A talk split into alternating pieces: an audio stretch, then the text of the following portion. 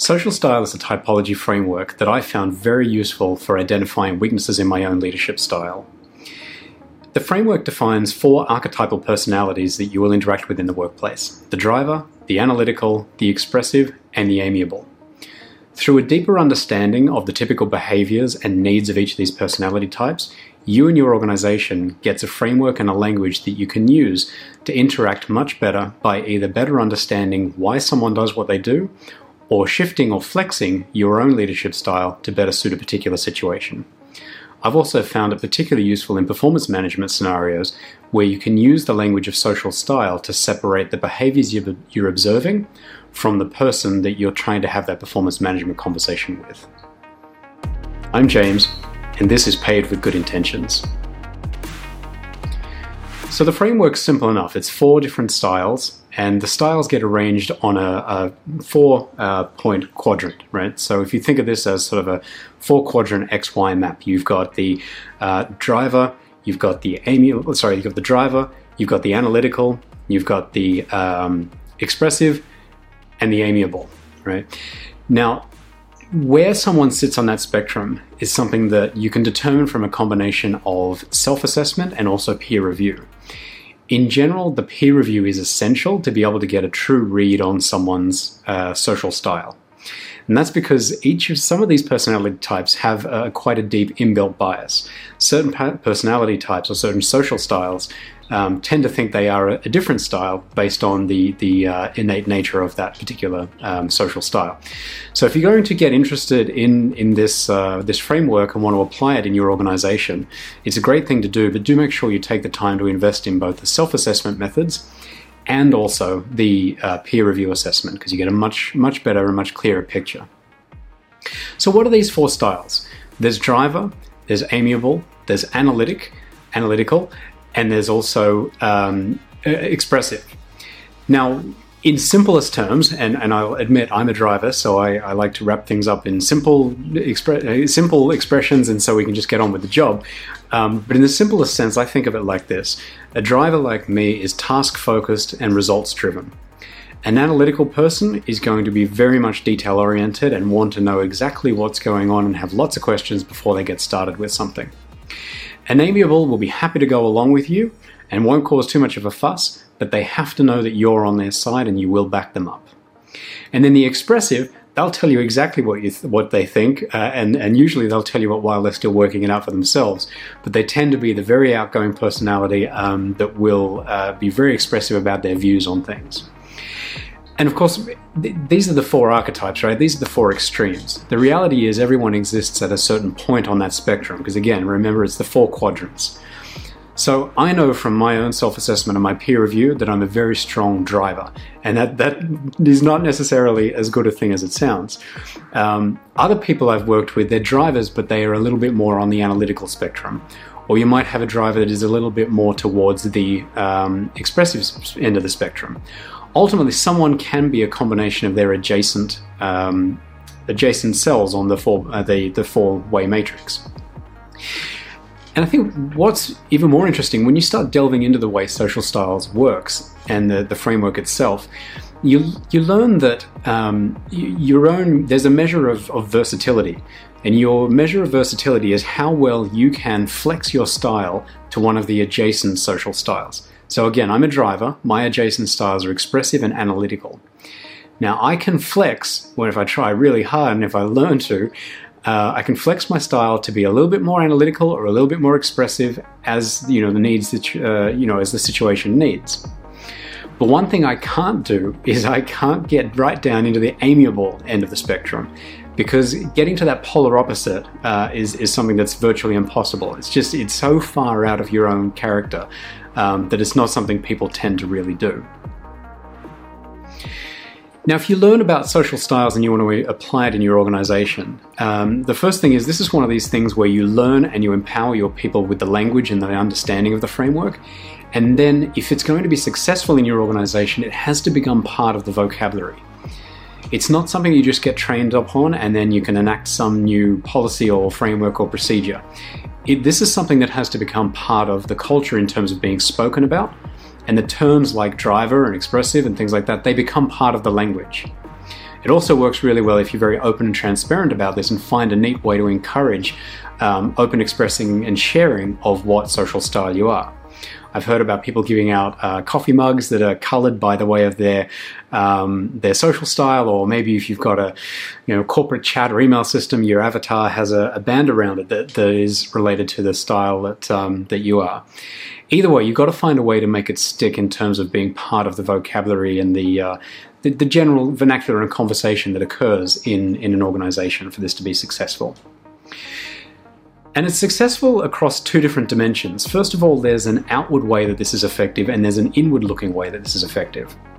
In terms of outwardly effective, I find that it's very useful in terms of when I'm interacting with someone, particularly if I'm finding the interaction to be frustrating or undesirable, I can use this framework to try and understand where is the behavior I'm observing coming from, what's driving their behaviors. Um, and I, I, love the, the quote from John Perry Barlow uh, of, uh, you know, never assume that uh, the intentions of someone else are less noble than your own. And, and, this framework helps you to arrive at that point because by understanding the social styles and by getting a quick read in your mind as to which style you think they are, you can quickly get a sense of what's driving their behavior. You know, if someone is all in your face about something, it becomes pretty clear they're expressive and you realize that this is something that they feel they need to be able to do to be successful in their role. Their expressive outburst or their engagement that you're you're sitting back and listening to is part of what they need to do to feel effective. And so for me as a driver, that might rub me the wrong way because I just want to get on with getting the results. I'm, I'm task task driven, results driven. Go get it done.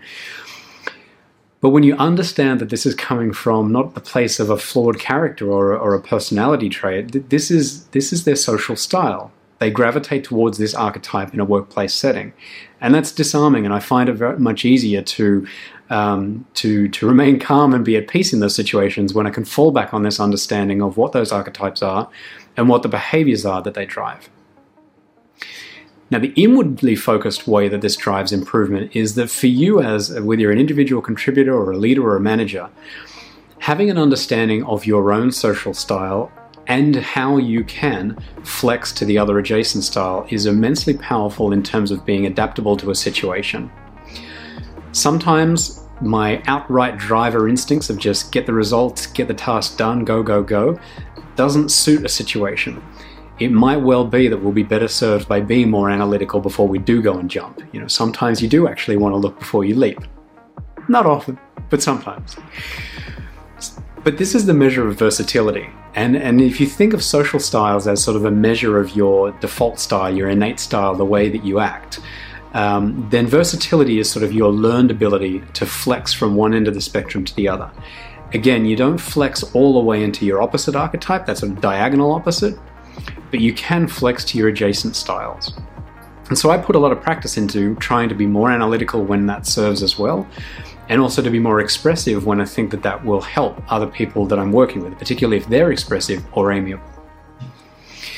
So those are the two main benefits that you get from uh, rolling out uh, an education piece in your organization about social style, and then, then most importantly, embedding it into the org by making it part of the regular conversations that occur. For me personally, though, this was a really, really quite um, humbling and, and uh, empowering journey for me. Because when the results came back and I found out that I was, you know, literally in the absolute far top corner of the driver category, uh, you know, at first the little bit of ego was like, oh, of course I am, you know. Um, but then you sort of realize what that really means. And, and it means that I am, as I said before, and, and i am saying this deliberately again, I'm very task focused, I'm results driven, and the outcome means everything to me. Now, where in that is anything human? Right? It's not there. And so, this is the weakness of a strong driver personality type left unchecked. Okay, and when I started delving into this and learning more about what the needs are of someone who's analytical, of someone who's amiable, of someone who's expressive, suddenly a whole lot of stuff made sense. Right? It made sense why some people drive me insane with seemingly endless questions when I just want to go, right? And that's because I'm comfortable with intuition. I'm comfortable with ambiguity. Okay? When there's ambiguity around, I'll work out enough to be comfortable with my intuition and race down that direction because I want those results and I want that outcome. But that doesn't work for an analytical. Okay, an analytical needs to know all the details. They need to have their questions answered, their mental model built before they're ready to go because they can't tolerate that ambiguity. You know, likewise for an expressive. Same sort of thing. I just want to go, go, go, and go. I don't want to sit around and talk about it. I don't want to hear too many opinions. You know, I, I always believe that there's often too many cooks in any kitchen. Uh, I just want to go and get results. But someone who is very expressive won't be engaged in the initiative that you're trying to kick off and won't give you their best unless you take the time to listen to them and really deeply understand their point of view on things.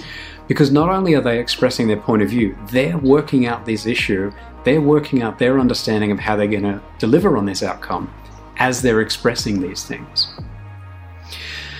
So that was a really, really humbling thing for me to realize that, okay, I am way, way, way too task focused when I'm left unchecked.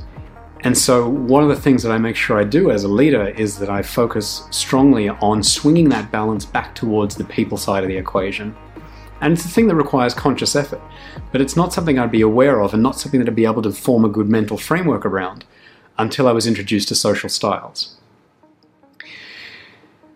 And lastly, the, another way that I've found social styles to be very important to me and, and a great tool that I can leverage is in performance management. Now, performance management conversations are inherently difficult. When someone is not living up to the expectations that you have for them in the role and they're not performing to the standard you require, uh, you're heading for a difficult conversation, right? That's when you need to de- determine whether you're managing up or managing out. The reason those conversations are so difficult is because you, you're talking human to human about flaws and uh, errors in the way that they're operating. And that's a tough conversation. Social styles assists with this because it gives you a language to drive separation between the behaviors you're observing and the actual individual's personality and their, their inherent um, being and who they are right? It's the old saying, you know, you, you, you it's, you know, when, when we'd say to kids, you know, you're not bad, you just made a bad choice, right? Social styles gives us the same sort of concept. It's not that that person is flawed, it's not that their behavior, or their personality is driving the bad behaviors. You can separate out the observed behaviors and categorize them around the social styles, the archetypes of social uh, personality types within the workplace. And then you can have a conversation about what behaviors are you're observing based on that social style. And then you can talk about how that social style is formed and how it can flex to its adjacent styles. Because often that's what you're wanting from that performance management conversation. Right? Unless you're into the unfortunate end of the spectrum where it is just a manage out conversation. Typically, you're looking for a way to manage the person up into higher performance again and keep them in the organization. And typically, a way to enact that is to have them flex their social style to one of their adjacent styles more. It may be that they're particularly amiable, which you struggle with because then you're not getting the value out of them based on their technical skills or deep domain expertise, right? Because an amiable person by default won't speak up. And so this is where you can have that conversation with the person and say, rather than say to them, look, you're too quiet and that's that's not good enough right? Because then, then you hit them right between the eyes with their personality. Instead, with social styles, you can frame it as look, you know, what I've observed is that you tend to have a very amiable social style. That means that, uh, you know, what we typically observe with that amiable social style is a tendency to not want to be the first person to speak or not want to offer up information unless you're asked for it. And then you can frame it as, you know, that causes me problems um, because I know you know where the skeletons are buried. I know you know what's going to blow up in our faces. But you're not telling us, you're not bringing that to the fore. And so you can then structure the performance plan around flexing out of the amiable zone and into more of the expressive if you want them to speak up, or the analytical if you want them to be more, uh, you know, deeply applying their, their skills and expertise. And so it's a wonderful tool because it really helps to have those difficult conversations, but in a way that doesn't focus on the individual's personality as being the source of the behavioral problems.